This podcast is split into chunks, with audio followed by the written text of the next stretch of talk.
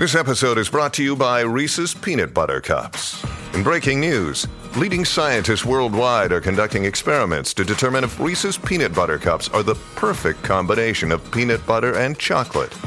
However, it appears the study was inconclusive, as the scientists couldn't help but eat all the Reese's. Because when you want something sweet, you can't do better than Reese's. Find Reese's now at a store near you. Hello, everybody. Welcome back to another brand new episode of Decoding the Unknown. Today, you've probably seen the length of this video already. We are going absolutely mega deep. This is some 27 pages long or something different. It's the internet's most famous mystery, cicada or cicada. Uh, I always said it's cicada, but then I looked it up in my pronunciation dictionary, and the British man on there tells me that the correct British pronunciation is cicada. But I always said it's cicada, so I'm probably going to say it's cicada because it's long and I don't have to think about it every single time. Uh, thank you to Kevin who put this together. He uh, he he went deep. He sent me an, a message afterwards being like, next time something with less encryption. This was really long. And I'm like, you're the one who made it 27 pages, mate. But that's what we're doing. It's cicada 3301, I guess. 3301, 3301, however you want to say it. Let's jump in.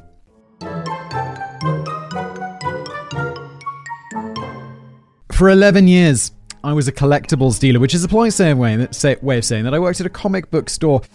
I never really had read a comic book before working there ever. I was hired for my expertise with Magic the Gathering. Is that a card game? Whenever I told people what I did for work, they always thought it was the coolest job ever, possibly while saying nerd under their breath. People like, dude, you got hired at a comic book store because of your knowledge of Magic the Gathering. It is the nerdiest of nerdiest things that I have ever heard, Kevin. But sorry, mate. People had the false impression that we just sat around reading comics all day, but in my 11 years, that only happened once, and only because we had to check the book to see if it belonged in one of those sealed black bags we used for adult only books. Adult only comic books. Oh, yeah, I guess that is a thing. What's it called? Hentai? Tentacles and all that stuff? Weird. Uh, the reality is that, like most jobs, there was always a mountain of work to do. Sure, a lot of that work was more fun than your average job, and I always got well, along well with both owners, so it was usually an enjoyable time being there. But all the work was also a monotonous nightmare, like having to build a database of hundreds of thousands of cards for our online store. Yeah, a friend of mine ran a shop and he had like thousands of different products that he would sell on an internet shop, and he was like, dude cataloging this all the photographs the barcodes the all of this stuff. I was like that's that he's like it's a nightmare. And i'm like sounds like a nightmare. I'm glad i just read scripts on the internet. It's less complicated. All i have to deal with is like kevin delivering me a 12000 word piece. And i'm like kevin when am i going to record this? It's going to take me literally hours on the morning of January the 31st, 2014, I was starting my day at work as normal. I would keep an eye on various magic internet forums throughout the day because prices of cards could be extremely volatile, so I had to stay up to date. I have to say, if you're into this kind of card game and stuff, this does sound like a pretty fun job. What, what do you do all day? Yeah, just browse internet forums, mate, you know, check on the Magic the Gathering. I have no idea about Magic the Gathering. I'm pretty sure it's a card game, and people have their own decks of cards, and they.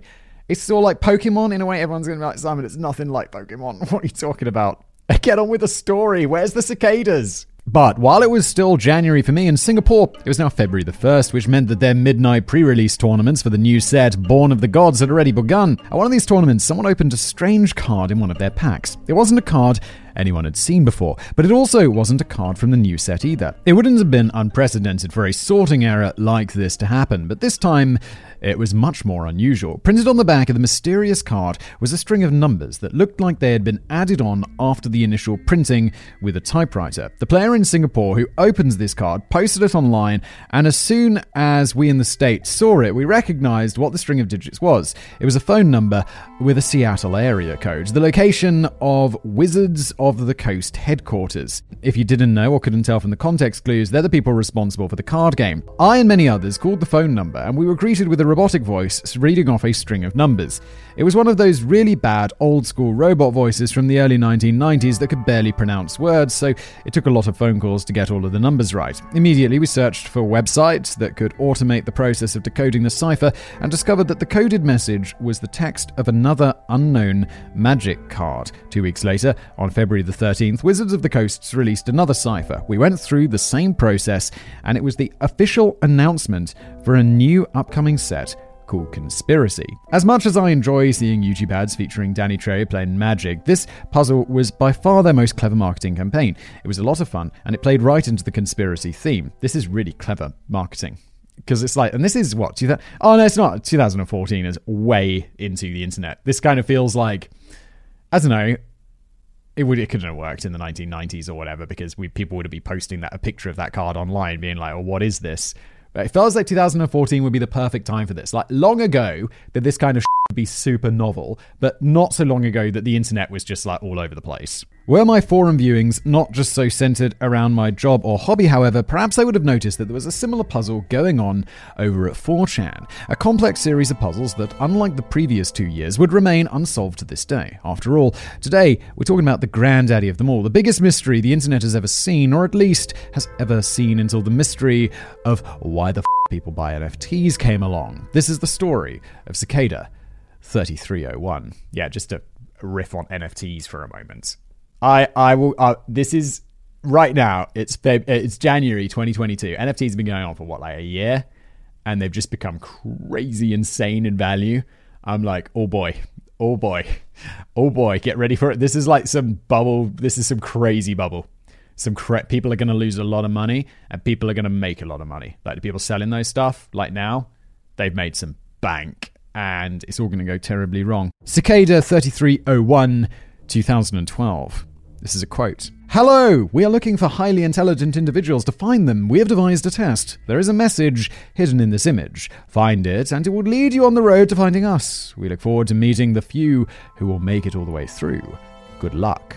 3301. On January the 4th, this message appeared as an image of white text on a plain black background on the forward slash X message board of 4chan. While the section of 4chan you're likely most familiar is forward slash B, aka random, because it is the part synonymous with anonymous, nice wordplay.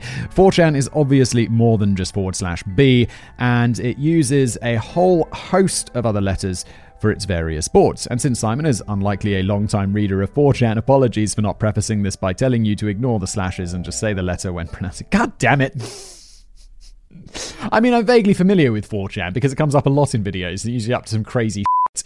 Um, but yeah, it's like I've never heard people speak about it exactly. So, okay. Um, anyway, let, well, we can do it right from now on.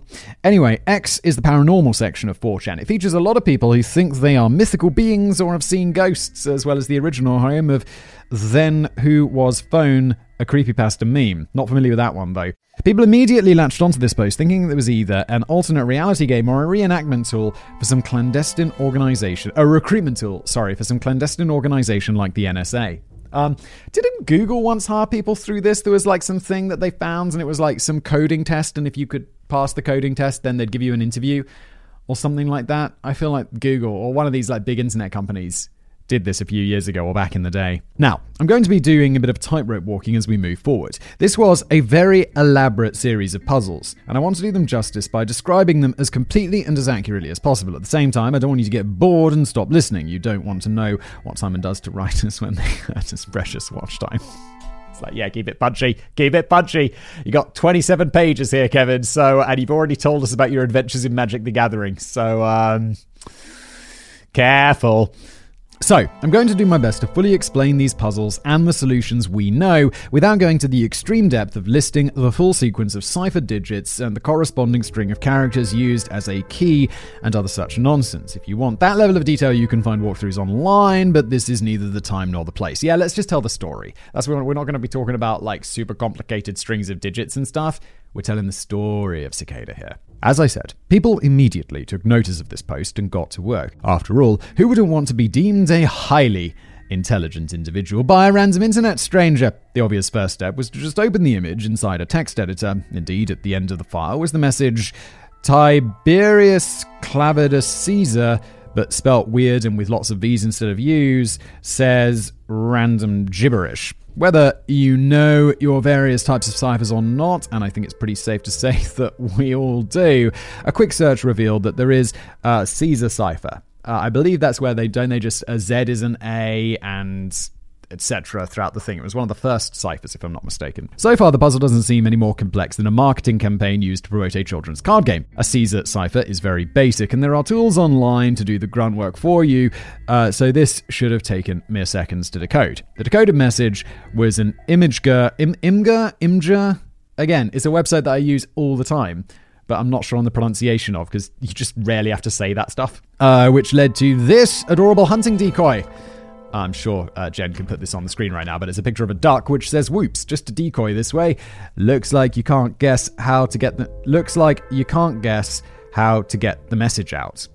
okay. Had I decrypted the first clue only to discover this image, I'd have admittedly been a bit saddened. My first thought would have been that there was another clue hidden deeper within the message and that this was just a red herring. Fortunately, my second thought would have been that everyone on the internet is lying so, of course, this was the next real clue, and not just a decoy.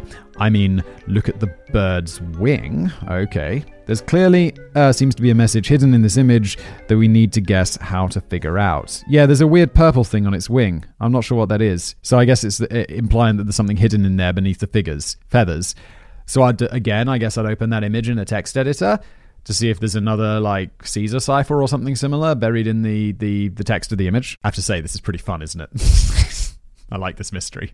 The first time I read that message, though, the syntax really bothered me. It's not just that the creators of a puzzle designed only for the most intelligent people ended a sentence with a preposition, or the fact that they seem to be implying that brute force guessing was ever meant to be in an intended or viable solution to the puzzle. Maybe Simon will disagree, but the sentence just feels weird and bad when I say it. Yeah, I totally agree. When I read that sentence on the thing, I think I stumbled over it because it's kind of awkward. Uh, which, of course, means that it must be another clue. This is another puzzle that could have been solved relatively easily in a few few minutes on Google. If you search for stenography programs, you would have immediately found one of them called Outguess. If you were unfamiliar with the word stenography, isn't it what court reporters do? Like when they're typing there, it's like some super fast way of typing. Uh, hopefully, this won't be confused with the word stenography. Oh God, what are we talking about? Did I? Oh, steganography. Yeah, no, I don't know that, but stenography is the court reporting thing, right? Okay, brilliant work, fact boy. you can't even solve the cicada puzzle when it is laid out in front of you.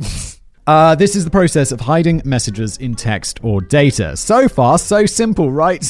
Except for me, apparently. Well, it's going to get a bit more complicated now. Oh, God.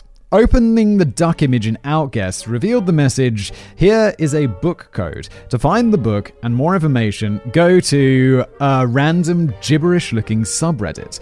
This was followed by a series of numbers. A book code is pretty simple. You get a bunch of number pairs read as line, colon, letter, and just use that to pull a bunch of letters off a page of a book to form a message. It's like cutting letters out of a magazine to write your ransom note. The only question was, what book? Yeah, so I. very quickly we're going to move beyond my understanding of like hidden messages and spy stuff which i generally have from making videos on spies. But let's say you had like the bible and it was like yeah page so there'd be like a line would be like 40 and then letter would be 8 but you'd have to have a page as well so it might be page line letter. So it'd be page 300 line 40 letter 7 and you'd go to that page you'd go down onto the line then you'd count across from the left to the letter and then you'd be like okay a, and you'd write that down. But you need to know what the book is in order to decode it.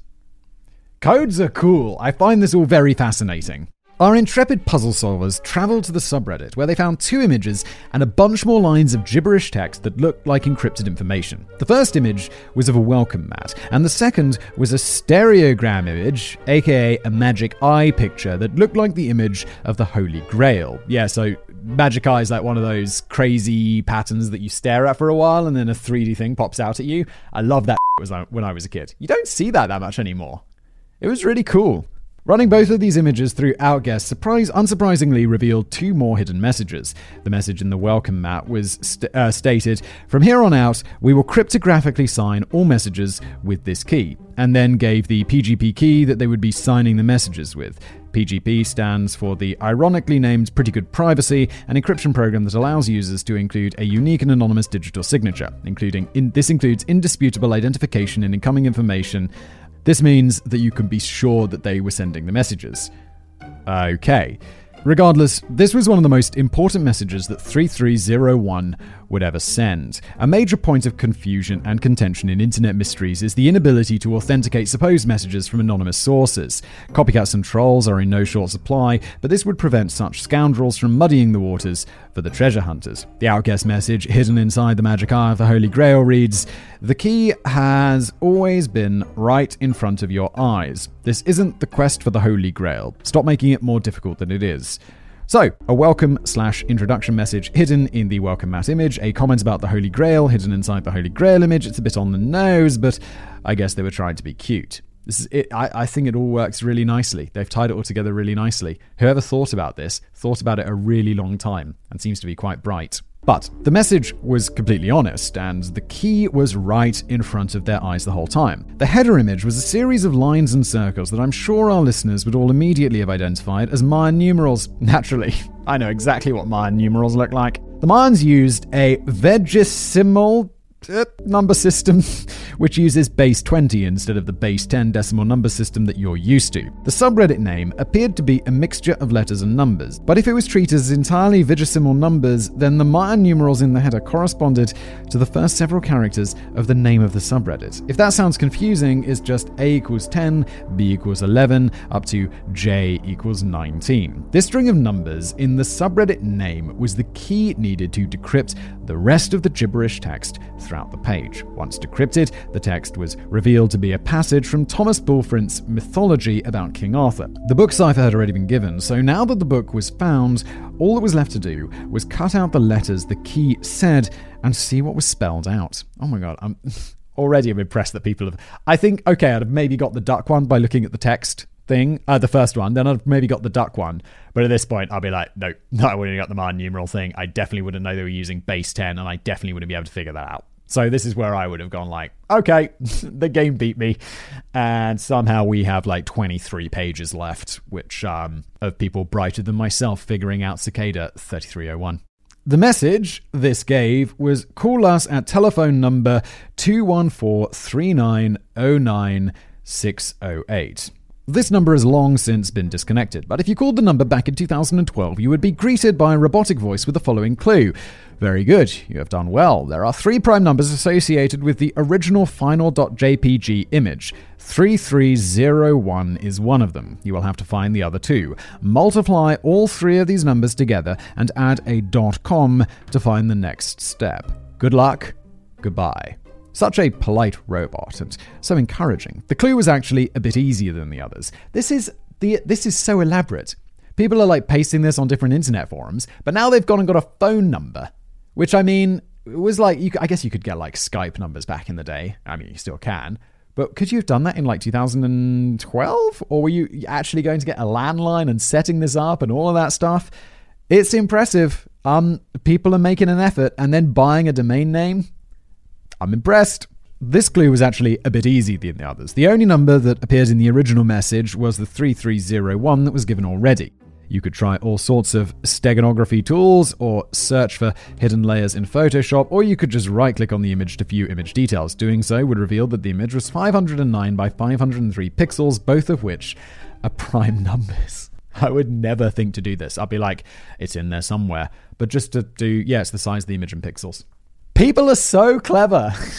Multiplying those numbers together brought you to a website that had a countdown and, long last, the first image of the titular cicada. Running the cicada through Outguess revealed the message You have done well to come this far. Patience is a virtue. Check back at 5 pm on Monday, the 9th of January, 2012, UTC. As someone with absolutely zero patience, this would have driven me insane. Fortunately, we live in 2022, so we don't have to play the waiting game. Unfortunately, we had to live through 2016 to 2021 to get here. Were those particularly bad years? I mean, like, we'd normally be like, yeah, with the COVID, like, ah, 2000, and you had to live through 2019, 2020, and 2021. Ah, what was so bad about those years? But when the time finally came, on the 9th of January 2012, the website updated. Two sets of GPS coordinates. Oh, we're going real world. Very cool. Were posted on the website, and the hidden message inside the cicada changed to contain 14 total sets of coordinates. These locations were all over the world, which meant two things. The first was that you either needed to live in one of these specific 14 locations, or you were going to need to collaborate with people. The second was that just got real. Whoever Cicada 3301 was, either they had the money to travel all over the world on a whim, or they were a worldwide organization that could coordinate not just a captivating event online, but across the globe, and this event was going offline. People quickly went to the locations. At each one, they found a street pole, and on that street pole was a picture of a cicada with a QR code. Okay, it's done being real, and it just got virtual again. Yeah, but this is mad cool. I'm going to be so disappointed if it just turns out to be like a recruitment for Google or like a new promotion from Coca Cola or some shit. But right now, it, I feel like it's one of those things. And I, I do, I did see a video about this on YouTube years ago, but I've forgotten almost all of the details. It, it, I, I just hope it's not like Lost, like that TV show Lost, where it's like seven seasons or whatever of, oh my god, this is the greatest mystery ever. And then the ending's like, oh, lame. It don't be like that, cicada. Don't be like that for my audience. I don't want to betray them like Lost betrayed me. The QR codes led to two different book codes, each with a riddle hinting at what book to apply the code to. The first riddle discovered led to a volume of Encyclopedia Britannica, not coincidentally, the one including the entry for cicada. It was the second riddle solved, and honestly not very interesting. The other riddle, however, read as follows A poem of fading death, named for a king, meant to be read aloud once and vanish. Alas, it could not remain unseen. This riddle refers to a poem, Agrippa, a Book of the Dead, by science fiction author William Gibson. Didn't William Gibson write? No, no, never mind. Never mind. Vague brain fart there for a minute. The book was released in 1992 on 3.5 inch floppy disks and it was programmed to encrypt itself after a single use. The disk was also packaged inside an artist's book that was treated with chemicals that would cause the words and images to fade after being exposed to light. It's honestly a really cool idea, and I'm so, sure Simon could do a whole video on the poem over on Today I Found Out channel. That does sound really cool, and it does sound exactly the sort of clickable stuff that we do on Today I Found Out. I will look into that, Kevin. While there were two different QR codes with two different riddles and sets of book ciphers, they both ended with the same message. You've shared too much at this point. We want the best, not the followers. Thus, the first few there will receive the prize. Good luck. Yeah, this is the thing. This is super interesting. This is going to narrow down the field because if people are discussing this online, anyone can skip ahead to the point where anyone has shared it. Like if someone shares that, you know, that's the QR code, then, you know, there's going to be lots of people competing for it. But now, by just limiting the pool, by just doing it, giving the next clue to, clue to a limited number of people, I guess they've given some, give them some codes so they can't pass them on or something like they did with that original um, pretty good privacy thing then this could narrow them down, which could be fun. At this point, I was a bit perturbed. Whoever Cicada was, they seemed to want the best and brightest, those capable of navigating a complicated digital landscape, but only if those people happen to live near one of 14 very specific real world locations. I understand wanting to find the people that could solve this on their own, but putting such strict geographical restrictions on it meant that for many, sharing information was a necessity and not something it felt fair to disparage. It turns out, however, that the Cicada website had been updated a third time, and the final iteration would lead viewers to images of the street post QR codes without having to physically be there. Well played. Yeah, also, they, they, they understand that up until this point, people are going to be sharing this stuff online. So anyone following along can go and get this information. And now they're taking it back online without the geographical restrictions. And uh, yeah, now they're limiting it. So that seems this seems to make sense to me so far. Rant aside, once the book cipher was applied to the Agrippa poem, the result was a string of random letters and numbers with a dot onion extension. Isn't that that dark web shit? Uh, or like um isn't this like uh, VPNs and stuff, dot onions? The, if this sort of internet mystery is your jam, then you probably know what that already means. Ladies and gentlemen, we're going to the dark web big brain. Opening a Tor browser, Tor browser, not uh, VPNs or whatever, it's Tor, that's right. And going to the Onion link gave the competitors a message to create a new email address on a public, free, web based service, Yahoo, Gmail, etc. Enter it on the page and await a message. They recommended doing it with Tor for anonymity. And anonymity, that's a hard word to say. I'm going to be honest about the email that was sent out next. I don't understand it. It was some sort of numeric encryption thing, but I can't really decipher what's going on, let alone explain it in a semi palatable way. This is the thing. It's like when you're so lost in something that the explanations that people give online don't make sense to you, so you can make it simple enough for me, Simon, to understand. It's complicated. And it's like, I don't know. I always feel a bit dumb when I'm reading something online and someone's explaining it and people are like, ah, thank you. I finally understand. And I'm like, what? what are you talking about? I'm still so lost. Is there a YouTube video? Suffice to say, it wasn't it was a very straightforward and complicated cipher with nothing particularly quirky or neat about it. There are only two key parts of the message aside from the cipher itself. One was that each participant was given a number so as to isolate and exclude any leakers of information. The other we'll get to momentarily as it seems to directly contradict that intention. Everyone who solved their own numeric puzzle then received a final puzzle. This one was an email containing a MIDI file, which for anyone too young to understand was like really really basic electronic electronic music from the 1990s. Before we had MP3s, the only way to download music was in MIDI form, and it was basically a coin toss whether it would be recognizable as the song you wanted or not. Yeah, it was basically just like that's what like a MIDI file sounded like. You know, uh, soundtracks for crap computer games from the 90s, but they were tiny. They the, the file sizes were so small because it was just like I don't know data on what note for the speaker to make or something. I don't understand technology, but I remember MIDI files and I remember them being tiny. While technology has improved since then, it's still a very bare bones type of audio. Analyzing the MIDI file showed that it had only two tracks, and each track had less than 26 total combinations of pitch and tone length.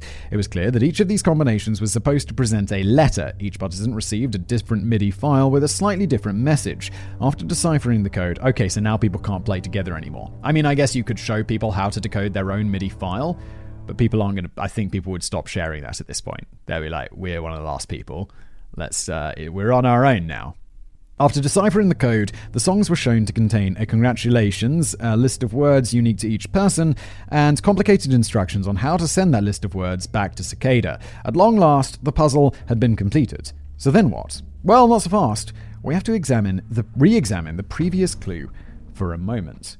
Just before we continue with today's podcast, quick word from today's fantastic sponsor, Wondery American History Tellers. It's a podcast that explores extraordinary events from our nation's past. Well, the copy says our nation. Obviously, I'm not American. From uh, America's past and brings them to life. The all new season follows the legendary expedition of Meriwether Lewis and William Clark. In 1804, Lewis and Clark set out into the unknown. Sounds familiar. On a mission to explore the uncharted West and find an all water route to the Pacific Ocean. It was a daring journey with harsh weather, dangerous terrain, and deadly diseases. Now, we all know their names, but how much do we remember about their story? Lewis and Clark mapped out uncharted territories, came across indigenous population, and discovered previously unknown plants and animals.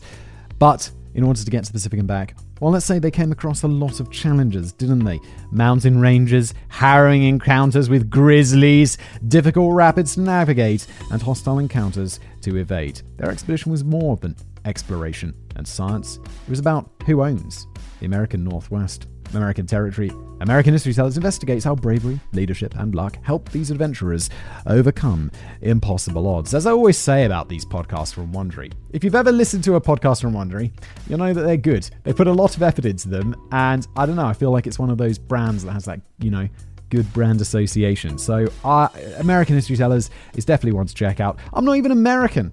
And I'm like, yeah, I'd like to learn more about that. Why not? It's free.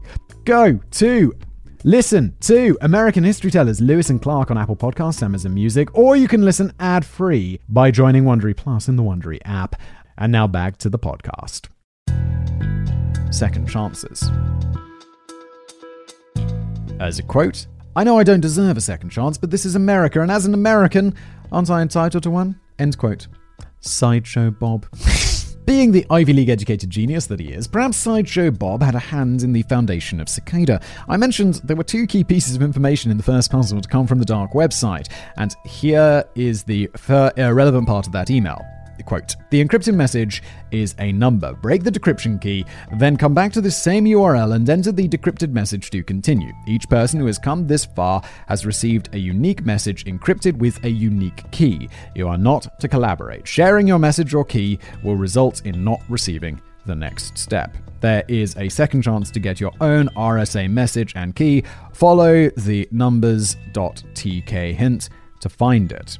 Okay. So the message uh, says that you will be punished for sharing your message with anyone, but it also informs people of a second chance. A second chance they would not be aware of unless someone shared the message. Talk about sending mixed signals. That's got to be part of the game, right? They're doing that on purpose. This is a trap.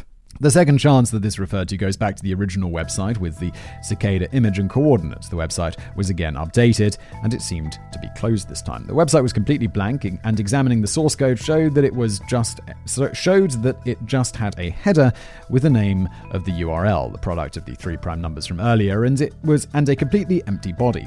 People quickly noticed, however, that the body source code was completely empty. It wasn't just an empty line followed by the closing of the HTML tags. There was entirely too much empty. It couldn't be viewed normally, but with various tools, it was identified that the body of this page was a long string of spaces and tabs. All he had to do was treat those as ones and zeros, convert the binary to ASCII, and you got a lot of numbers. These numbers corresponded to the image URLs that had been previously on the site, showing pictures of the QR code locations around the world. this is so elaborate. Okay, so now what? This feels like a lot of work to get numbers that had previously been on the site anyway, but what was anyone supposed to do with them? In an, an, IRC chat room, presumably full of people who didn't get the memo about no longer being a team exercise, were able to solve this riddle. Some of the original QR codes pointed to the Agrippa poem, and some pointed to Encyclopedia Britannica. By grouping these numbers by which pointed to which clue, then adding the largest number in each group together, oh my god, people, you have way too much time on your hands. They found that the number .tk was the location of the second chance clue. If I'm being honest, this feels like it was completely brute force to me. I can't find any report or record of a clever way they deciphered this, so I feel they just played around with the numbers until they had found the right website. Honestly, it's as good a method as any at this point. Yeah, when it is so wildly elaborate. You're finding spaces on a page, converting those to uh, binary, converting it to ASCII, and then multiplying those numbers together and grouping them with the books and then adding them. It's like, bro, that is basically brute force. You're basically brute forcing it. It's like, you know, have you ever gone to those escape rooms? And you're like, oh my god, I'm so stuck. But it's like, well, this lock only has like three digits on it. So let's just go backwards from 999 and or forwards from 001 and just brute force it. just like, hey guys, I'm going to brute force this while you try and figure out the clues. And I think I'm not supposed to, but sometimes it's sometimes it's easier just to brute force. It takes like four or five minutes for a thousand things because you can whip through them real fast if you have pressure on the shackle. The .tk site this clue led to was a painting of a woman in medieval clothing sitting alone in a boat on a river. Obviously, the next step here was to run outguess on the image to see what surprises this Kinder Egg had inside. The message was simple Miss Round 1, care for a second chance? Then there was an image URL and another book code. It was a strange and it was strange and a bit redundant for the image to open uh, to openly link to another image, but here's the second picture. Yeah, I feel like we the the outbrain stuff or whatever it was called out outbrain out out guess out guess it's like that feels a little like you're doing the same tricks over and over a little bit but there's also awesome new tricks introduced so yeah anyway there's this image that i'm looking at right now sure it'll go up on the screen. Thank you, Jen. This image was a PNG file uh, instead of a JPEG, so Outguess was not going to work. Someone would actually have to know what this picture was to identify the book that it was from. And by someone, we mean Google Reverse Image Search uh, which is now called Google Lens, which is even fancier. The image did not appear, but a very similar star one did appear in a book called The Marriage of Heaven and Hell by William Blake. Looking further into the book, they did find this image inside, so they now had the book and the page needed. If you're unfamiliar with The Marriage of Heaven and Hell, it's probably because there are only nine copies of it known to exist. So to solve the 2012 edition of Cicada 3301, you were intend you you were need you needed to have access to either a poem, every copy of which was intended to self-destruct, or a book from the 1790s with only nine copies in the world. Surely there must be a digitized copy of it, or like you know, like Google Google Books was around back then. Maybe they had it, and also Cicada Dude's gonna have to get it from somewhere. That's this is still very cool though. Even though the internet had managed to preserve digital copies of these works, there we go, there is still only one way to describe this. Bit of a Maeve. Further confusing the collaboration matter, however, was the MIDI file I mentioned. As I said before, the file had two audio tracks. The second track was their congratulations message, but the first was from a poem, A Song of Liberty, which is one of the parts of William Blake's The Marriage of Heaven and Hell. Perhaps the creators of this puzzle thought people would need a hint as to where to find the obscure image and wanted to reward further collaboration despite explicitly forbidding it. From here, the puzzle for the second chance puzzle was the same as the others. A month after this had all begun, a new post was made on the subreddit. This time, it was an image of white text on black backgrounds, just like the image that had started it all on 4chan. Quote, Hello, thus our month long journey ends. For now. Thank you for your dedication and effort. If you were unable to complete the test or did not receive an email, do not despair. There will be more opportunities like this one. Thank you all. 3301. End quote. So, what of the winners? What was their ultimate prize? I'm afraid you'll have to be a little patient because Cicada promised more opportunities like this one, and they delivered on that promise. Cicada 3301 2013, the obligatory sequel. Exactly 366 days later, on January the 4th, 2013, user 3301 once again posted an image on 4chan. This year, it was posted three times once to X again, and this time twice to B, each posting being 24 hours apart. Much like the beginning and end of last year's puzzle, it began with an image of, with, of simple white text on a black background. Hello again! Our search for intelligent individuals now continues. The first clue is hidden within this image. Find it, and it will lead you on the road to finding us. We look forward to meeting the few that will make it all the way through. Good luck.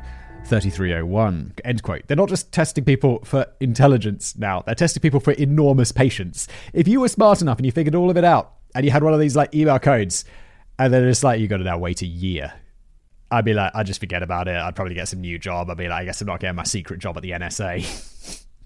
Instead, you know, I'll just go work somewhere else. And then you'd be like, oh my God, are we really going to go through all this again?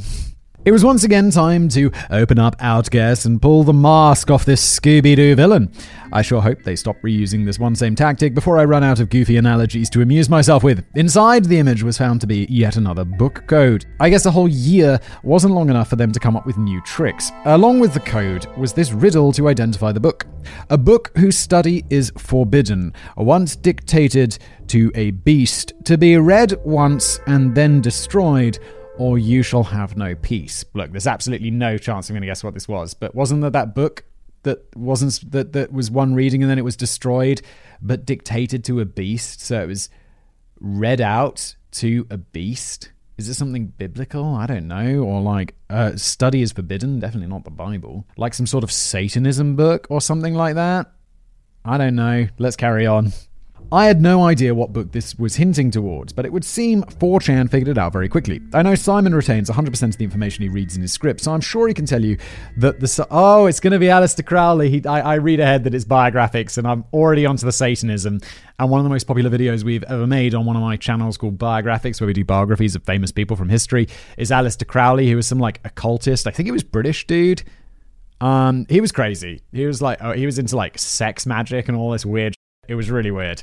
Um, so I'm sure he can tell you which subject of a biographics episode uh, wrote the book in question. Now that Simon has, uh, uh, uh, uh, uh, you're kind of making fun of me, Kevin. You don't think I'd get it, but uh, as soon as I saw biographics, I know what's coming.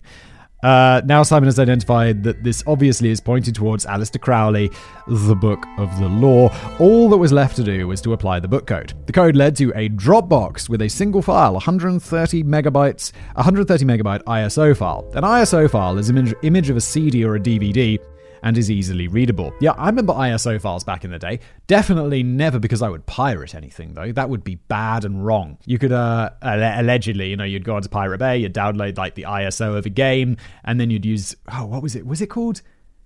There was some program that would allow you to emulate. I mean, someone who wasn't me to emulate.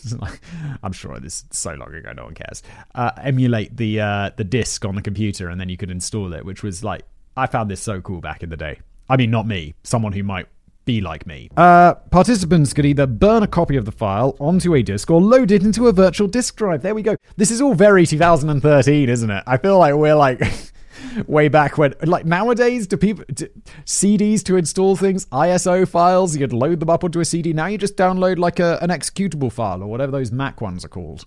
Simply popping the disk or image into a drive would initiate a boot sequence where the program would display every prime number from 2 to 3301, making pauses at both uh, 1033 and 3301. Adorable. And then finally displaying the message at giant prime number, the key is all around you good luck. It didn't take long to identify that the at sign meant that it was a Twitter handle. Going to the Twitter account, going to the Twitter account, the tweets were a giant dump of hexadecimal code. Initial analysis of this code resulted in nothing, so it was back to the ISO. Examining the disk showed that there were four other files, an MP3 and three files that appeared to be gibberish with file extensions of uh, .00, .13 and .17. The audio file was named 761.mp3 and it was 167 seconds long. If you didn't catch that, the song length is just the name of the file in reverse. So 761.mp3, 167 uh, 167 seconds long. It's all super obvious to me because it's in front of me as text. Uh, I realize if you're listening, you might not have gotten that. So you're welcome. And thank you, Kevin.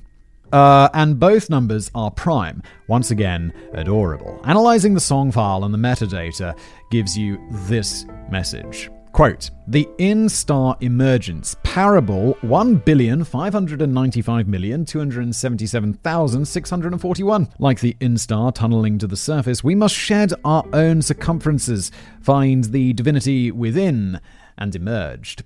The people who are able to do this are such big brains. I'm so impressed. I'm like, even when you lead me down the path and tell me exactly what's going on, at every stage I would be stuck. At every stage I'd be like, I'm not getting it. I'm not getting it. And surprisingly, when I do those escape games, I don't really do them anymore, but we used to go uh, with a couple of friends. And we were really, we'd do well at these. Like, we'd sometimes, I mean, we, I don't think we ever came like number one in the ranks, but we'd often be up there with like the top teams. Um, and now I'm just like, wait, maybe I'm just dumb. this is some different level. Sh- this did not help. It was assumed that the Twitter dump was meant to be converted to binary and it was only in hex code because of character limits, but the resulting code was not usable in any way. A full day went by and the trail seemed to have gone cold. Then the Twitter account posted another tweet offset 0, skip 0, col 65, line 988. This gave them the column size for the code, which was useful for reasons I don't know. The first two parts, offset and skip, meant that they were intended to start at the beginning and skip nothing. I'd have thought this was obvious. If someone's already shortening the information for the sake of Twitter, I wouldn't think there's room to throw random nonsense in there as well. But still, the resulting code was useless garbage. The next step was to take this useless garbage and throw it at the MP3 file using every logic gate possible in the hopes that something readable comes out. I don't even know what a logic gate is. How are you combining this code with an MP3 file? What was the MP3 file? What did it play? And it did. Incredible. The XR, X, the XOR code, uh, thank you for the pronunciation guide, it's XOR, but XOR. Uh, the XOR gate is commonly used in cryptography, and it was the solution here. It just compares the files bit by bit and returns zero if the bits are the same and one if they are different. The resulting file was an image revealing a gematria constructed by Cicada. I don't know what a gematria is. If you're unfamiliar with gematria, yes, thank you, Kevin. Uh, it is a Jewish form of numerology in which the letters of the Hebrew outfit, uh, um, alphabet are substituted with corresponding numbers and, and words are assigned a value based on the letters. For example, using the Hebrew spelling of Neron Caesar, we would discover a numerical value of 666 using this image. Uh, using the gematria. The gematria caused by, uh, created by Cicada looks a bit imposing at first glance. When I saw this image, I was pining for the days when the answer to everything was just outguess and book codes. If you take a second to break it down, though, it's pretty simple. I've got this thing here. It's like a table showing you how it works. Um, this is super weird. I thought numerology was like where people are like, the number four has positive vibes for you. That kind of bull.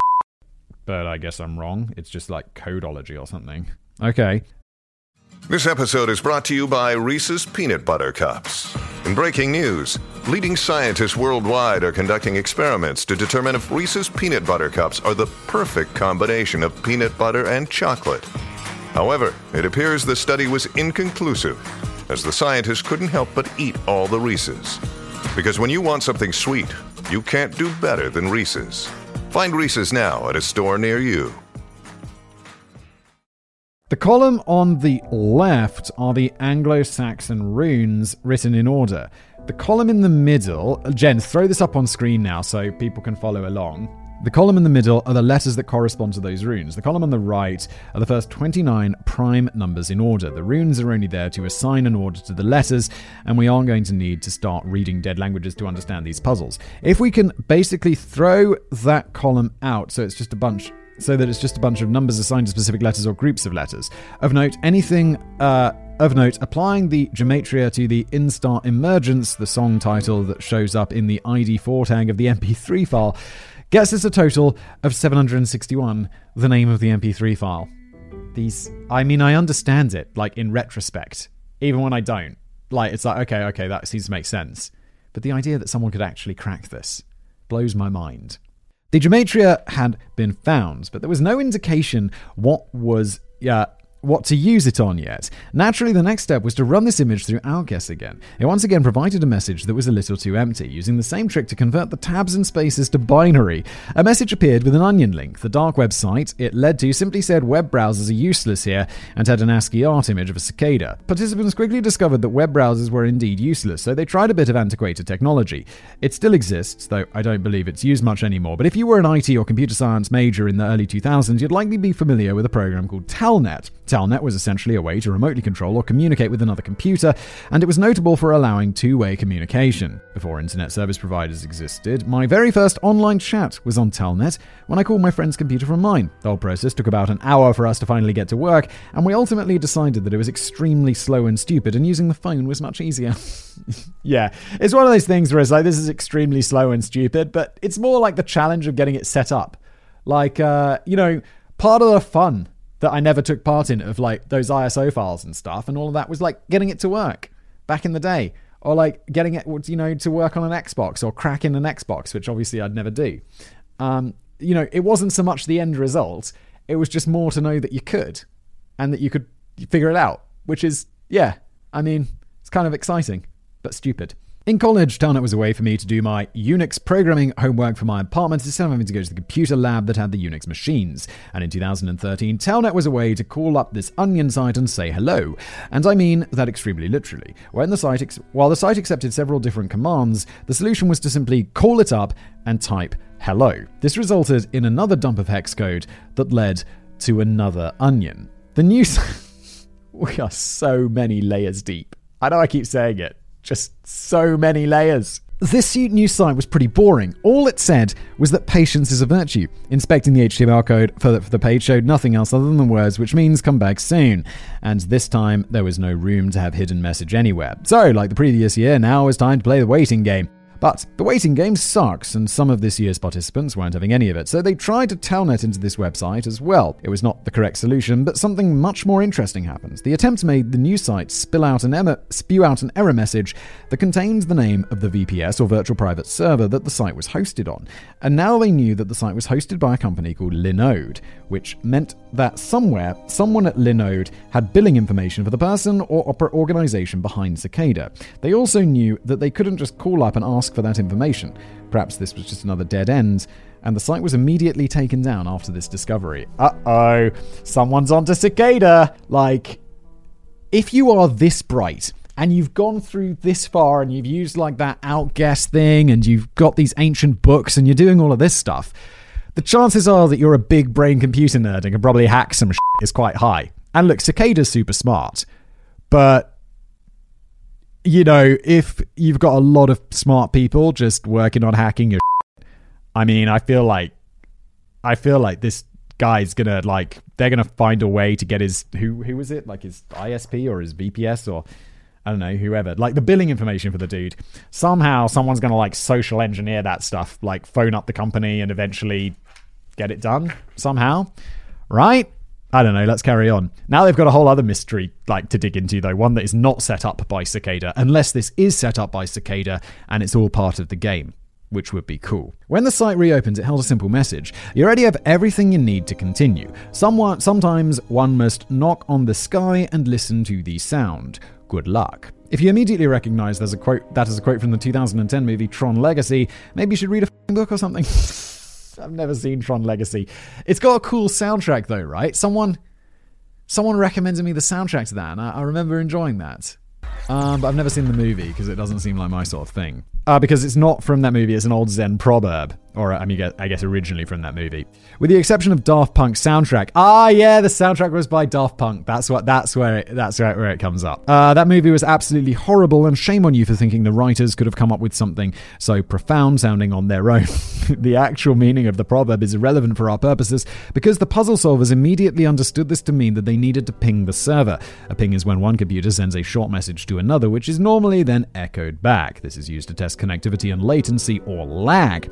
If you do any online gaming, you're probably familiar with the concept, as many games have your ping displayed on screen in milliseconds. I said that normally when you ping a server, it just echoes the message back, but in this case, it was sending a little something extra as well. Repeatedly pinging the site and combining the extra bytes, it yielded a message containing yet another onion link. Instead of the organization using a cicada as their logo, maybe they should have just used an image of Shrek instead because these puzzles have so many layers. Why does Shrek? Is there a Shrek? I've not seen Shrek. I mean, I think I saw the the first one when I was a kid. What's the deal with Shrek and layers? I don't know. Onions have layers. Ogres have layers. Onions have layers. You get it. This new onion showed GPS coordinates around the world again, but of a much more limited scope. There were only seven sets of coordinates this time, five of which were in the United States. The others were in Moscow and Okinawa. okay. These coordinates led to six posters and one blank pole. The posters each had a picture showing a cicada and a phone number with a two letter access code underneath it. Each phone number ended in either 3301 or 1033, so the seventh poster was never needed. While the last poster was likely torn down by a bystander, a puzzle solver who did not want to share the information, or public works employees cleaning the city, the phone number was still recovered by brute force dialing every single possible phone number in America that ended in 1033. No. oh my god. The poster in Arkansas had a phone number for Colorado thousands of miles away, so just focusing on Maryland, where the poster should have been, was not going to be enough. Had this not worked, I'm sure they would have moved on to the 3301 phone numbers. The level of dedication people had to these puzzles was staggering. It is definitely curious, however, that the physical locations chosen this time were predominantly in the United States. Could this be a clue as to a centralized location for Cicada? Is it just easier to get anonymous phone numbers here than in other countries? Was this part of the hunt being organized by a lazy intern? I don't know. There could be many reasons. Although I feel like, yeah, with that, it is Skype. You can get numbers. You can just buy like phone numbers, which is kind of cool. I like, I, which is seems totally normal today, I guess. But back in the day, I remember like being impressed by that. But uh, and you could choose them. I think they let you choose numbers. Um, anyway, not important, but uh, it's just cool. Like this comes at a time when all of this tech was really making this possible. I feel. Given the sort of attention that 2000, the 2012 hunt received, I have a possibly more realistic solution CCTV. The US government has approximately 15 CCTV cameras for every 100 people. Whoa! I know that's not that much compared to like the UK or something, but that still feels like extraordinarily high number of cameras. Uh, and is the clear worldwide leader on metric of cameras to people. Oh, sh- I really thought it was the UK. UK's famously, famously CCTV crazy. There are cameras absolutely everywhere. Wow, I really thought it was the UK. And the US has got way more people as well. But the US is also absolutely massive and spread out. So while that statistic makes it sound like we're under more surveillance than any other countries, in a more meaningful way, we're under less. Take the UK, for example, where they have 7.5 CCTV cameras per 100 people. There are, on average, less than 100 people per square, square mile in the US versus 700 people per square mile in the UK. So we have 15 cameras per square mile to their 52 cameras. Yeah, 52 cameras per square mile. That's mental. Absolutely mental. Also, the UK is really densely populated. It turns out that when the people are widely spread out, you need a lot more cameras to watch them all. And with an average of only 15 cameras per square mile in the United States, that leaves a lot more blind spots for people who don't want to be seen uh, to put up mysterious posters in the middle of the night. This part is entirely personal conjecture, of course, and if you have a better idea as to why a supposedly worldwide organization would choose to do this almost entirely in the United States after going fully global the first time, I highly encourage you to get in the comments and let me know. It's also good for my engagement. If you're listening to this as a podcast, you can't do that. But uh, maybe leave me a review instead. That would be nice. Five stars. Hey, why not? Look, you're here. What are we? A good hour into this absolute beast of an episode. You're probably having a good time. Otherwise, you'd have left, wouldn't you? Or maybe you're just like, I just just got stuck. I'm on a really long drive and it's dangerous to skip ahead now. Okay, getting back on track at long last. That gematria from several steps ago finally mattered. While the phone numbers had an access code uh, printed, they did not want some random person walking by to call and get their top secret message. So the code was not as simple as just typing the numbers in on your phone's keypad.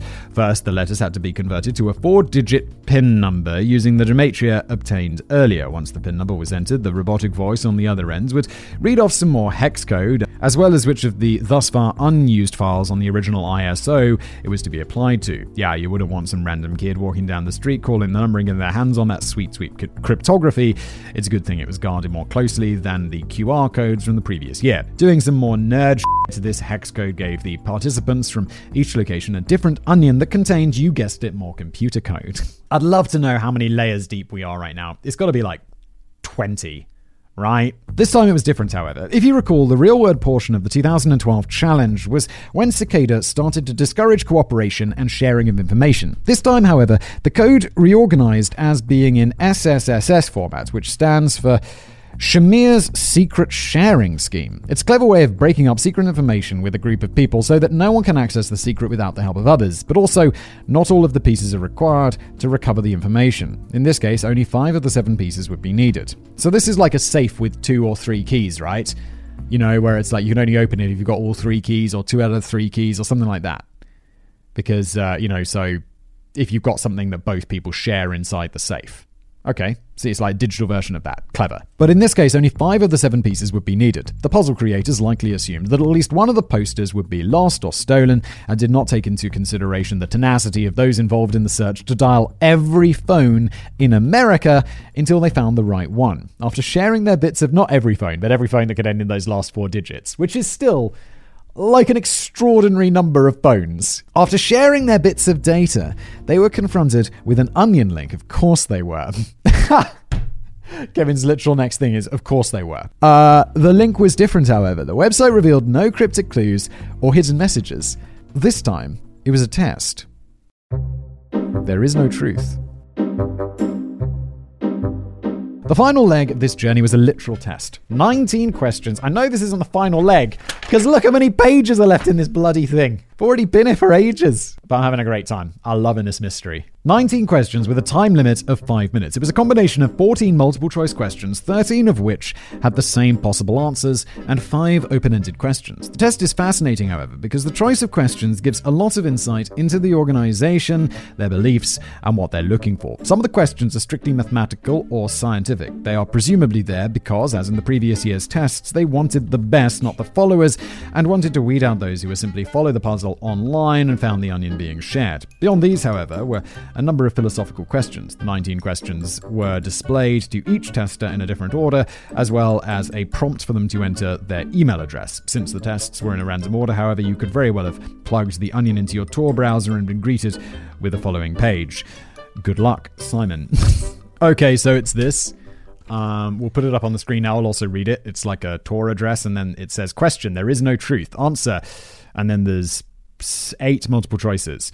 True, false, indeterminate, meaningless, self referential, game rule, strange loop, none of the above. I don't know. This is. Uh, uh, what am I supposed to click here? There is this set of eight responses was the same for all but one of the multiple choice questions, and that's a hell of a philosophical question to be saddled with out of nowhere. Of note is that this and many of the questions that followed are very similar to questions supposedly asked by Google in interviews for key positions within the company. The abstractness of the questions can purportedly be used to determine an applicant's personality and type. So can a five minute conversation, but I guess that's just not how interviews work anymore. The questions in this style were what you are is more important than what you do. You cannot step in the same river twice. Observation changes the things being the thing being observed. The sentence is false. I am the voice asterisk inside my head. You are undoubt you undoubtedly just thought I don't have a voice inside my head. That is the voice the question is referring to. I am the voice inside my head. This is so confusing. Disregarding colorblindness, any arbitrary color looks the same to all people. If A is not true, then it must be people who only study material after a test do better than those who do not study at all. Grass is only green due to a relationship between the grass, the light, and your mind. All things are true. We get hundreds of millions of sensations coming into our minds at any moment. Our brain cannot process them all, so it categorizes these signals according to our belief systems. This is why we find evidence to support our beliefs and rarely notice evidence to the contrary, and 1 equals 0.999999 repeating. Oh my god. I'm just like, these are the sort of things that companies ask at interviews. It's good that I don't have to do interviews anymore because nowadays I'd be like, uh, never mind, I'm leaving. Thank you for your time. That is quite an array of questions. These aren't really even questions, they're just statements. The last question, for example, is demonstrably true. I know of a multiple of mathematical proofs that show 0.999 repeating does in fact equal 1. However, we cannot step in the same river twice is a much more philosophical question and an extension of the ship of Theseus thought experiment. Okay, so I know the th- ship of Theseus is uh, whether the. Is that the one where I say I know, like I'm 100% confident. But I'm pretty sure, I imagine Kevin's going to explain this in a second, but I want to show how smart I am. Ship of Theseus is where it's like, if you say there's a boat, there's a ship, and one of the boards is rotten, and you replace the board with a new board, and then over time, all of the boards are rotten, they've all been replaced with new boards, is that still the original same ship? Right? So, how does we cannot step in the same river twice relate to that? Because the river's fundamentally changed by the next time we step in it. But then it's like, how do you define the river? I'm getting confused. I'm confusing myself. Uh, obligatory plug here for a top 10s video. Oh, thanks, Kevin. On the top 10 for most famous thought experiments. Ah, while I would argue that at least half these questions have a definitive correct answer, I suspect it's not nearly so simple in the minds of whoever created this test. Ah, I'm sorry, I'm so stupid. I guess these are all of the questions, and then the answers are the ones from the previous things, so like true, false, indeterminate, meaningless, self referential, game rule, strange loop, none of the above.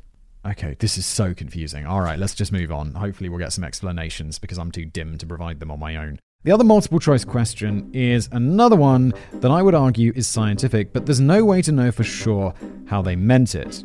Quote Two people are standing by a lake. One says, There's a lovely that's a lovely reflection in the water. The other says, I see no reflection, but it's a fascinating assortment of fish, plants, and rock within the water. Which one is lying? well, the guy who says he doesn't see the reflection, right? I mean, he w- you'd see the reflection and the stuff underneath, right? If you looked. The choices for this question are obviously one, the other, both, or neither. Well, they might not be lying, so I'd say neither. Because what maybe some guy just doesn't look at the reflection. He's like he's just looking beneath it and he's ignoring the reflection unintentionally. So he could be lying. But it, uh, but he might. It, I don't know. Oh my god. Regardless of how they meant this or any of the multiple choice questions, there is always the chance that someone could blindly stumble into the correct answers, and that brings us to the open-ended questions. Remember, there was a time limit, so doing outside research on these questions was not a realistic option. Here they are. The mathematical operation known as addition is modeled after what? No idea. Explain in your own words what mathematical principle is relied upon for the security of Shamir's secret sharing scheme. Oh my god. That's the one with the keys in the safe. I'll be like, there's a there's a safe with keys. Is that a mathematical principle? What does the word it refer to in the following sentence? It is dark outside. Oh my god, that is so big, Bray. It's like almost is it philosoph- It is dark outside. What is dark outside? It, nature, um, everything, the world. In the programming language of your choice, write a function that returns a function. In the programming language of your choice, write a function that returns a function that returns the value of 3301. Well, I know no programming languages, so I'm, I'm, I'm, out. I'm out. And finally, my favorite question on the entire test, and one that would have made me thought this was 2016, written in 2016 and not 2013. Name the similarities between reality and the concept of newsfeed on Facebook. Uh, limited. I suspect leaving this question blank would have been perfectly acceptable as I see no similarities between Facebook's newsfeed and reality. Once the tests were submitted, anyone whose test answers were deemed suitable received an email instructing them to build a web server capable of performing a series of specific instructions. They were given until, until February 2013 uh, third, sorry, to complete this task, and the date of February, and on the date of February the third, nothing happens, nor for the next day. It wasn't until a, two few, uh, a full two weeks later, undoubtedly an eternity for the people who'd submitted their programs, that the servers were finally pinged. A log from one of the servers shows Cicada connecting to it, testing all the functions, and demanding they were implemented, then logging off. The whole thing took exactly three and a half minutes, a fact that I can only imagine made the two-week wait time infuriating. And so concluded the final test of 2013. Don't despair because this isn't the end of the story of Cicada 3301. I know. Big lot of script remaining. Uh, it was the last thing, but it was the last thing anyone would know until 2014, or it was the last uh, thing that anyone was supposed to know. Ah, yes, the side quest of uh, finding out who Cicada is in the, like, not the real world, but, like, you know what I mean, like on the side, the side quest. The leaked email. If you haven't figured it out by now, the participants in the last two years of puzzle solving haven't been particularly good at keeping secrets. While much of the information I've discussed with you thus far was public information, some of the pieces from the end were reports from supposed winners, and it was all considered unverified information for the first few years. These were things that were not meant to be shared, but given the extensive detail now available on literally every part of this, it is clear that they just couldn't keep their mouths shut. So, what happened to the winners each year? In 2012, there was a leaked email from one of the supposed winners. As best I understand it, they changed some of the wording and punctuation on the assumption that every winner had received a slightly different message in order to identify any leakers, but by editing it, the PGP signatures were, signature was removed so that it was no longer verifiable as an authentic cicada message. Here is that leaked email with the punctuation cleaned up so Simon doesn't have to struggle to read it. Um, I would assume if I was this guy, Cicada sending this out, I wouldn't just change the punctuation and make that a bit weird. I'll just rephrase things. Like, because I'd assume people would think about the punctuation thing, but then to make it 100%, you know, identifiable, it'd be like just use different words, occasionally different words, occasionally different sentence structures for the number of different people. Although it depends how many people are emailing, right? Although, given the amount of time that this dude's clearly spent on this, he seems totally okay with that. Okay, here's the email. Big quote. Do not share this information. Congratulations, your testing has finally come to an end. We hope you have enjoyed the vacation over the last few weeks. You'll be very busy now should you choose to join us. There are two final steps, although there won't be any hidden clues or secret messages or physical treasure hunts. The first of these is only honesty. We have always been honest with you, and we shall continue to be honest with you, and we expect you to be honest with us in return. You've all wondered who we are. And so we shall now tell you. We are an international group. We have no name, we have no symbol, we have no membership rosters. We do not have a public website, we do not advertise ourselves. We are a group of individuals who have proven ourselves, much like you have by completing the recruitment contest. We are now we are drawn together by common beliefs. A careful reading of the texts used in this contest in this contest would reveal some of these beliefs that tyranny and oppression of any kind must end, that censorship is wrong, and that privacy is an inalienable right. We're not a hacker group, nor are we a warez group. We do not engage in illegal activity, nor do our members. If you are engaged in illegal activity, we ask that you cease any and all illegal activities or decline membership at this time. We will not ask you questions if you decline. However, if you lie to us, we will find out. You are undoubtedly wondering what it is that we do. We are much like a think tank in that our primary focus is on researching and developing techniques to aid the ideas we advocate liberty, privacy, security. You have undoubtedly heard of a few of our past projects, and if you choose to accept membership, we are happy to have you on board to help with future projects. Please answer the next few questions and send your encrypted responses to C1231507051321 at gmail.com. Uh, notes like asterisks. So, do you believe that every human being has a right to privacy and anonymity and is within their legal rights to use tools that help maintain privacy, i.e., cache, strong encryption, anonymity software, etc.? Do you believe that information should be free? Do you believe that censorship harms humanity? We look forward to hearing from you. 3301. When this email was first leaked, what do we know that, end quote, do we know that this is a real email? Because Someone could have just made this up and say, yeah, I was a finalist, blah, blah, blah. It does feel very cicada but uh, do we know for sure? When this email was first leaked, it sparked a lot of controversy. On the one hand, it couldn't be verified as an authentic message from Cicada. On the other hand, it was being vouched for by people who were known to have solved the puzzle. From everything we've just experienced going through those two years of puzzles, it certainly seems believable that this could have been the real email, but there was still lingering doubt due to the lack of PGP signature. That's the pretty good privacy thing that we discussed right in the beginning that uh, meant that all of these emails could be identified as coming from Cicada, so we know for sure, but it was taken away because of the change of formatting. Sorry to all the skeptics out there, but this email was genuine. Okay, in 2013, the winners were re- received the same email. In 2014, one of those previous winners uploaded their message complete with the PGP signature to Pastebin and then told nobody about it. It was discovered by someone on a hacker forum in 2016 and then rediscovered by a Redditor in 2019. Somehow, it wasn't until 2021 that someone again rediscovered it and made enough noise for people to actually pay attention to the fact that there was confirmation of the veracity of this message. Unfortunately, this was a manifesto, not a dossier. People now people had irrefutable proof of what Cicada stood for, and was and an extremely vague idea of what they did, but were no closer to identifying any members, who who they were, where they where they were, and why they had to operate in such clandestine well ways is still a mystery. It's not like tyranny is bad or a right to privacy is good or exactly controversial ideas that can only be whispered in the shadows, especially when they are so adamant that illegal activities should not be tolerated. Yeah, I mean, like, I absolutely think people should have privacy. it's like a fundamental right. And also, uh, yeah, people shouldn't be doing illegal. But yeah, yeah, I don't know. It doesn't not particularly controversial. I think these are nice principles. One more interesting bit about the leaked email, however, is exactly how it was leaked. I mentioned that I cleaned up the punctuation a bit for Simon, but I actually used the 2013 email, which was identical except for the email instructions. The leaked email from 2012, however, opened with this little bit, of text. 3301 Cicada. This has been modified from your original text in order to remove your uber secret OHD4Y uh, identification signature. If you think it belongs to any particular applicant, it does not, and you do know what I mean, you mad question mark.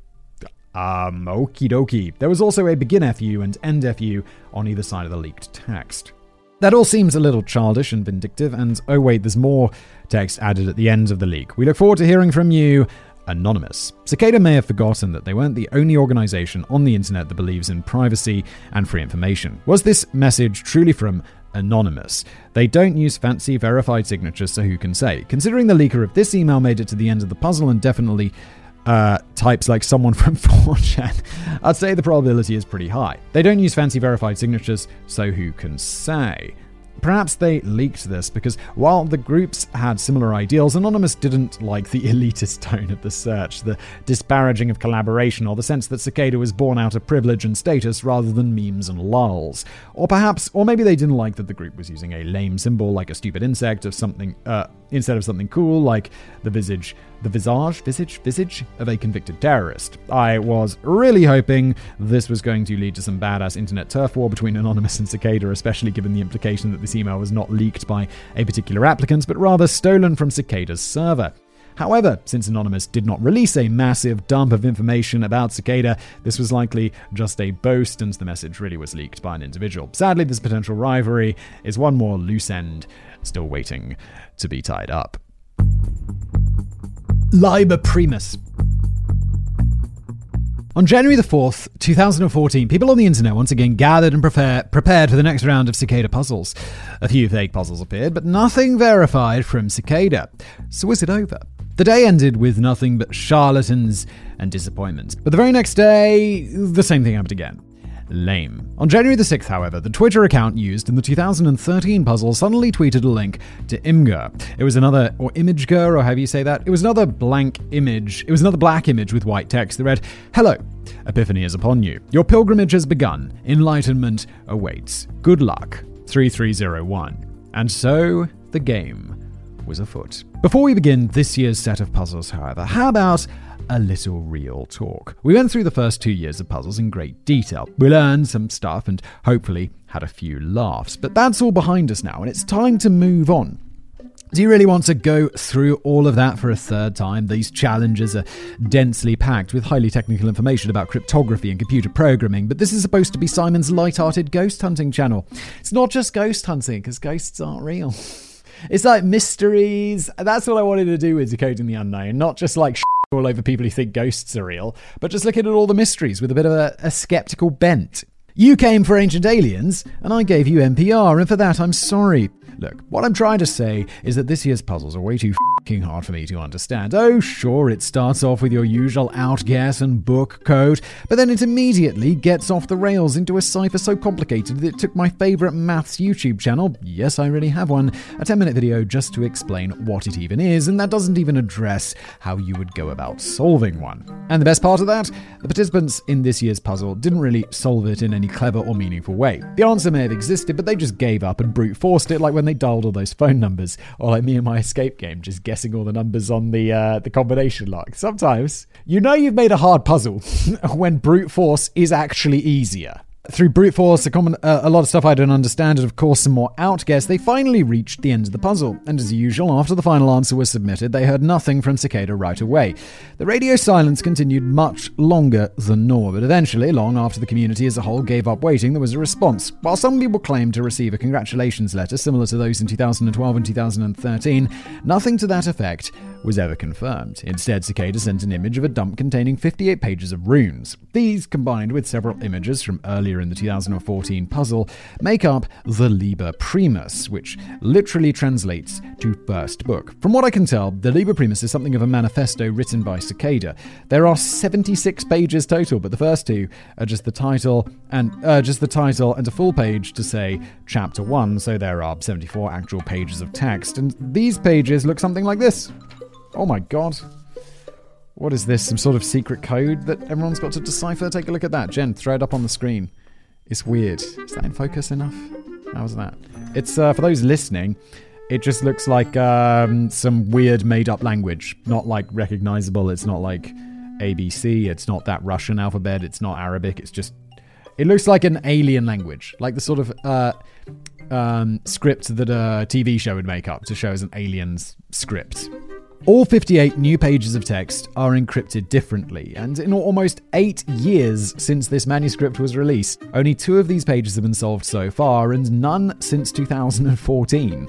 It's not for a lack of effort either. The community of people interested in Cicada has continuously expanded since the release of this puzzle. Let me give an idea of just how obtuse some of the known solutions are. Complex ciphers generally need a key to solve, some string of characters that is run against the encoded text through a sophisticated algorithm to deliver the unencrypted message. In the previous years, whenever such a key was needed, there was either a strong hint towards it or the key was given as the reward for completing part of the puzzle. The Liber Primus is different, however. Even for the pages in the early portion of this year's puzzle, having a hint from the key was not necessarily good good enough. After solving a puzzle, it was determined the key for decoding one of the pages was the word circumference, except that didn't work. The actual key was furfum ferfumferenthi. I've seen how circumference. Uh, so, oh, okay, every C has been replaced with an F. I've seen some unconvincing arguments on how this theoretically could have been deduced, but it feels like one of the participants got very angry and very drunk and just started smashing away at their keyboard. And remember, this is still in the easy portion of the puzzles before Cicada took a 58 page dump on the cryptography community. But is the puzzle even worth solving. Everything from the previous years was able to be solved relatively quickly with some teamwork and dedicated effort. Each journey was only about a month long total. These pages have remained unsolved for almost a decade, with no signs of progress, and I'm of the opinion that that's probably for the best. Sure, it's nice to have closure, but allow me to read you a passage from one of the pages in the early part of the 2014 puzzle. A warning believe nothing from this book except what you know to be true. Test the knowledge, find your truth, experience your death. Do not edit or change this book or the message contained within, either the words or their numbers, for all is sacred. Does the world really need 60 more pages of this? Yes, solving it could earn you a membership into the elite Cicada 3301, but that may not be all it's cracked up to be. There's no I in team. But there is one in Cicada, and according to the two winners of the 2012 puzzle, there was a problem. These two appear to be universally regarded, regarded as credible sources, but there's no hard evidence I could find, so feel free to remain skeptical if you choose. These two were Marcus Wanner and another who simply went by the name of Technolagi. If it isn't clear from that username, he and Marcus were both teenagers at the time, and in fact, it worked together in a group of about 12 people on the puzzles. From what they described, the prize for completing the challenge bit was a bit underwhelming. Oh no, they are going to lost on us, aren't they? They're going to do the lost thing where it's like, look at this great mystery. What's the prize? Uh, it's a bit. What was the other one we did the other day? The Pink Floyd one, where it was like the prize was probably just some planted trees in the middle of a forest that you don't actually get. And it's like, disappointing. Although after this build up, I mean, how great is it going to have to be to actually satisfy? It's going to be like, yeah, yeah, yeah. At the end, they make you president. And even then, I'll be like, uh, okay. They make you president of the Illuminati. Okay chief executive of Google. They were invited to a website on the dark web and each given a login and password. The site featured a chat room of about 20 people, an instant message feature, and a message board of some of the groups and projects and ideals. The members of this room were mostly new recruits, with a few veterans there for guidance.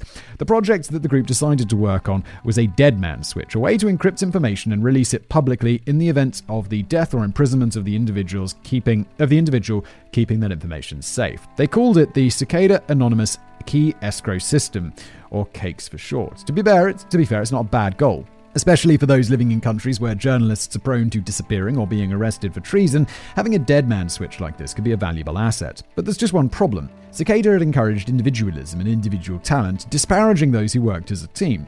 While the accounts we have from the two people who did make it while being a part of a team this may have been the exception rather than the rule. The recruits were not pop- properly accustomed to working as a team. They were trying to undertake a massive, unprecedented project and spend their time either arguing or working on it individually.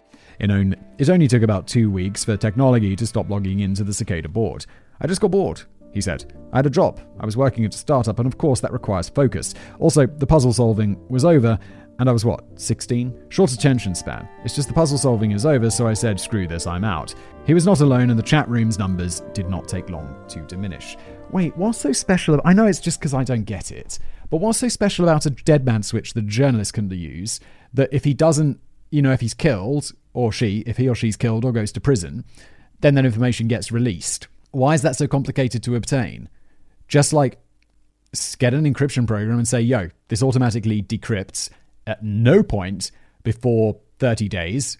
Um, and it remain or it remains encrypted and it gets broadcast, it gets mailed out to wherever. Like say it's okay, I'm beginning to see the problem because if the file is just located somewhere, but then the crypt the cryptography file would create it somewhere, so you could put it on that like bot blick, blockchain.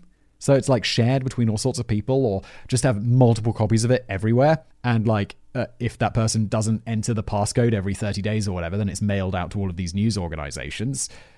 Um, what's so complicated about that? What am I missing? I get I must be missing something.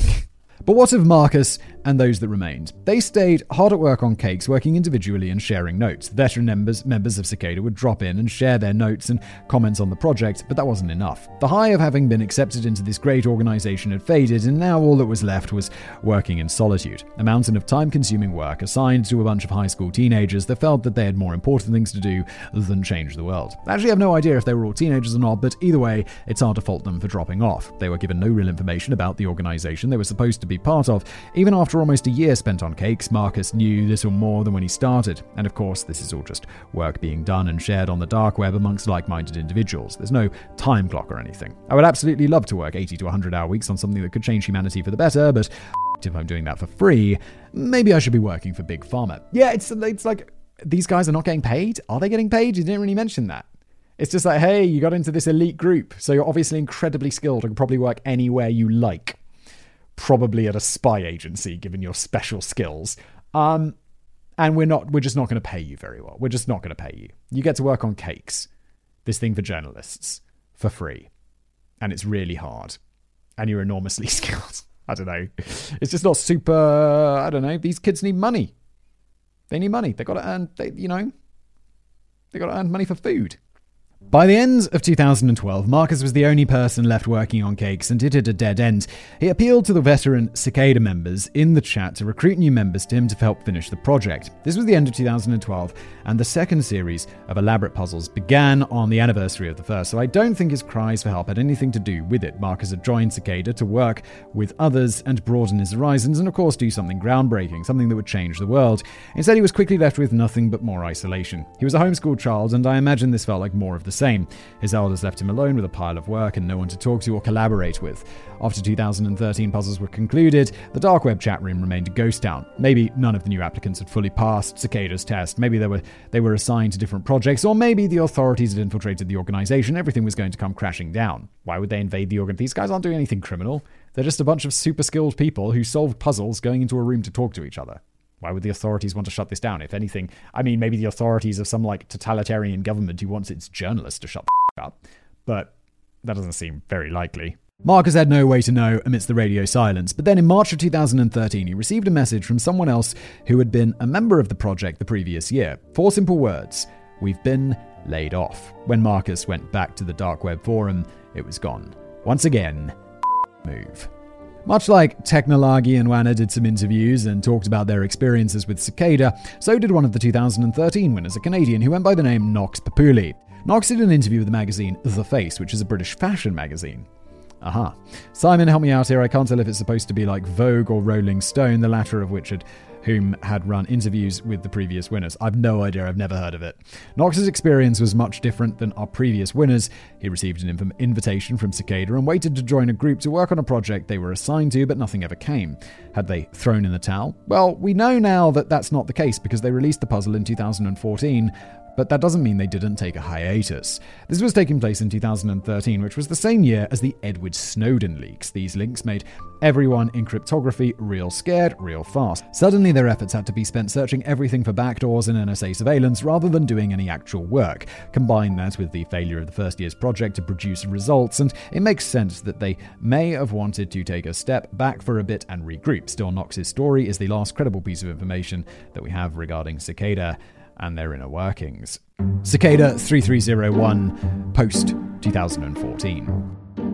So, where are they now? What had Cicada been up to since they released the puzzle in 2014? The internet again waited in anticipation in January 2015, but no puzzles came. Perhaps with previous puzzles still solved, they felt there was no need. Perhaps they got bored as the winners of their puzzles had become. We don't really know what they were up to. There was only a single message from Cicada in all of 2015. In July, uh, Planned Parenthood was hacked and personal data of hundreds of thousands of employees was stolen. The anti abortion group that claimed responsibility for this attack went by the name 3301. No, that was not the message from Cicada that year. Cicada's Twitter account quickly linked to a PGP. Uh, uh, signed message stating that they were in no way tied with the attack or any illegal activities, and that they did not contain the use of their name, number, or symbolism. After the very bold decision to state that terrorism is bad, there was more silence. I mean, they do need to defend themselves, though, because if someone was like, if there was some guy called Simon Whistler doing terrorism, I'd be like, yo, just to be absolutely clear, that guy is not me. so, yeah. January of 2016 came again, and there was still no new puzzle. This time, however, there was a message. On January the 5th, Cicada's Twitter posted a link to their standard white text on a black background image with the following text Hello. The path lies empty. Epiphany seeks the devoted. Liber Primus is the way. Its words are the map. Their meaning is the road. And their numbers are the direction. Seek and you will be found. Good luck. 3301 beware false paths. So they're kind of like, yo, guys, I gave you this big 68 page book to decode that I worked really hard on. Get on it.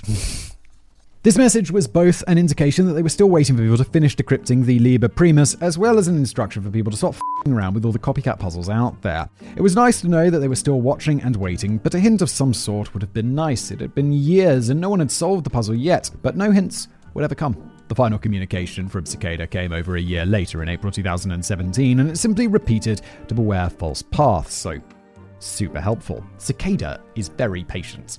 It's like, yeah, no, no, we'll just wait a year. It's no rush. We're in no rush. We got it. We, we need patient people.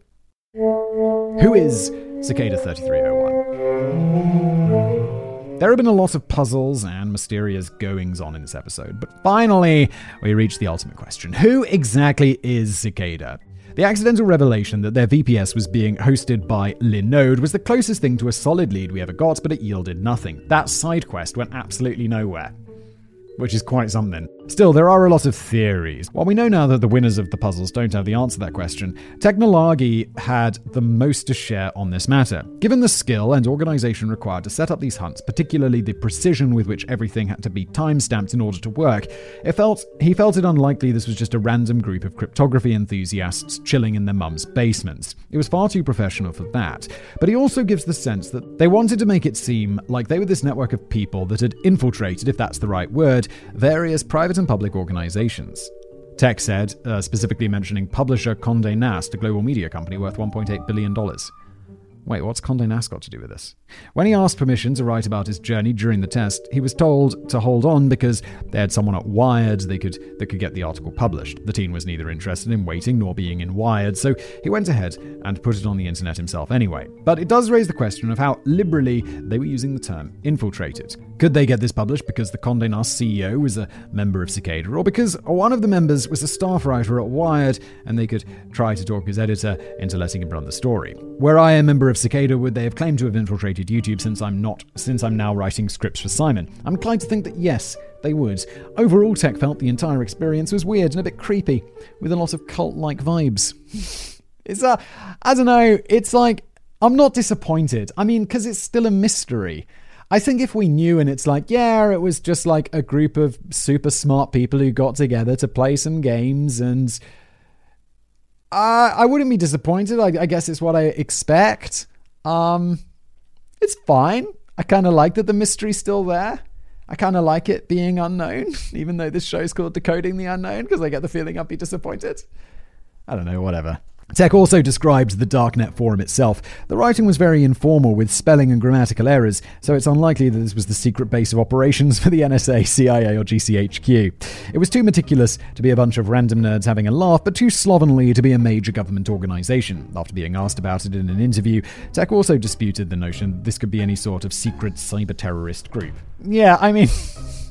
the one thing that we know they were working on was something that seems like a really good idea uh, unless you're an authoritarian regime. There was really nothing ever said to the tune of disruption or virus creation or whatever. He said all of it was like, oh yeah, we're going to release some public open source software. We've hypothetically ruled out trolls, government organizations, and terrorists or other malicious actors, so who's left?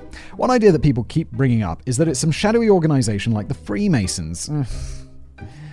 Uh, yeah, mate. Uh, uh, uh. It's certainly possible that it's an organization like the Freemasons, but I'm going to go out on a limb and say it's not actually them. Once upon a time, perhaps the Freemasons did run the world, but now there are literally radio commercials directing you to a website to join the Masons. My brother was walking out of the supermarket, and one of the Shriners, a subset of the Masons, said, Hey there, you're a white male aged 18 to 55. Have you ever thought about becoming a Freemason? I don't know anything about the Freemasons.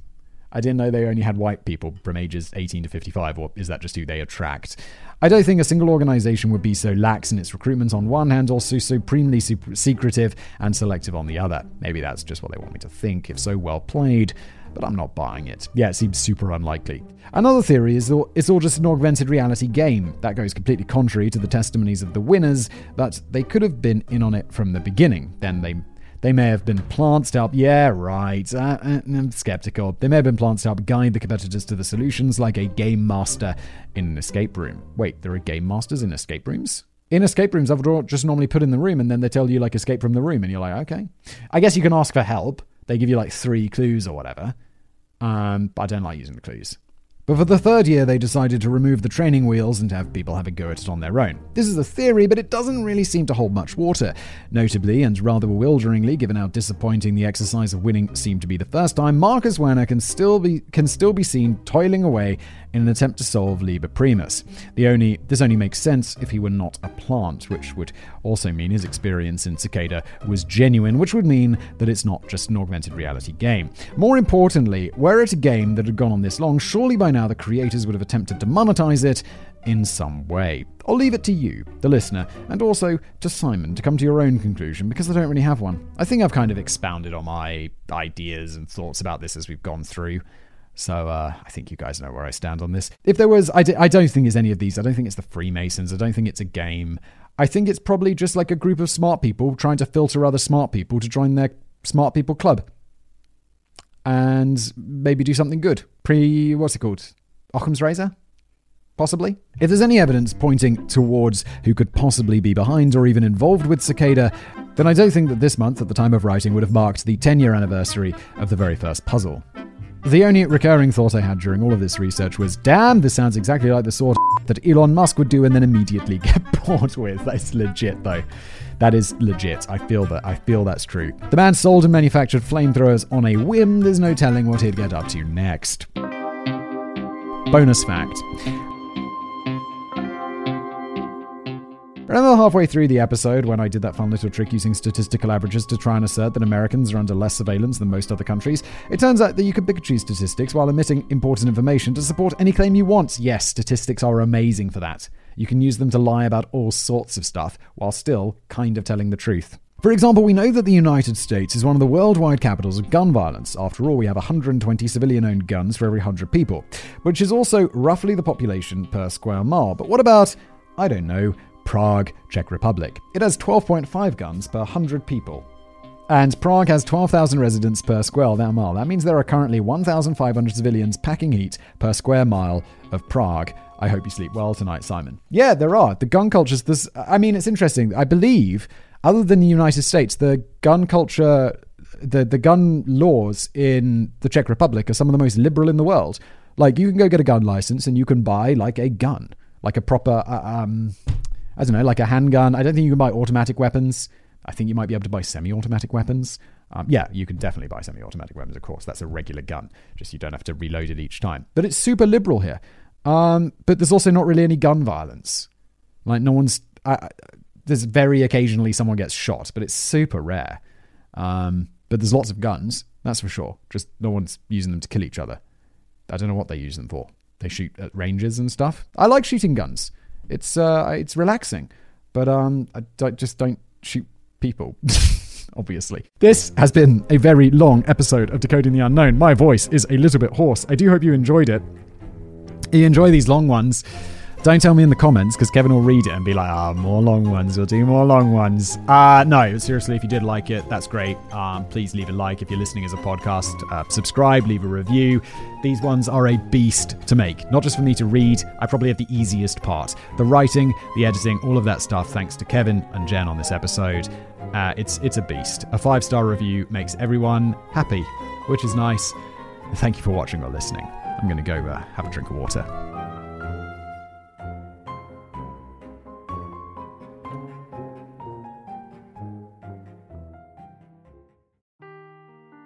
Seeking the truth never gets old. Introducing June's Journey, the free to play mobile game that will immerse you in a thrilling murder mystery. Join June Parker as she uncovers hidden objects and clues to solve her sister's death in a beautifully illustrated world set in the roaring 20s. With new chapters added every week, the excitement never ends. Download June's Journey now on your Android or iOS device or play on PC through Facebook Games.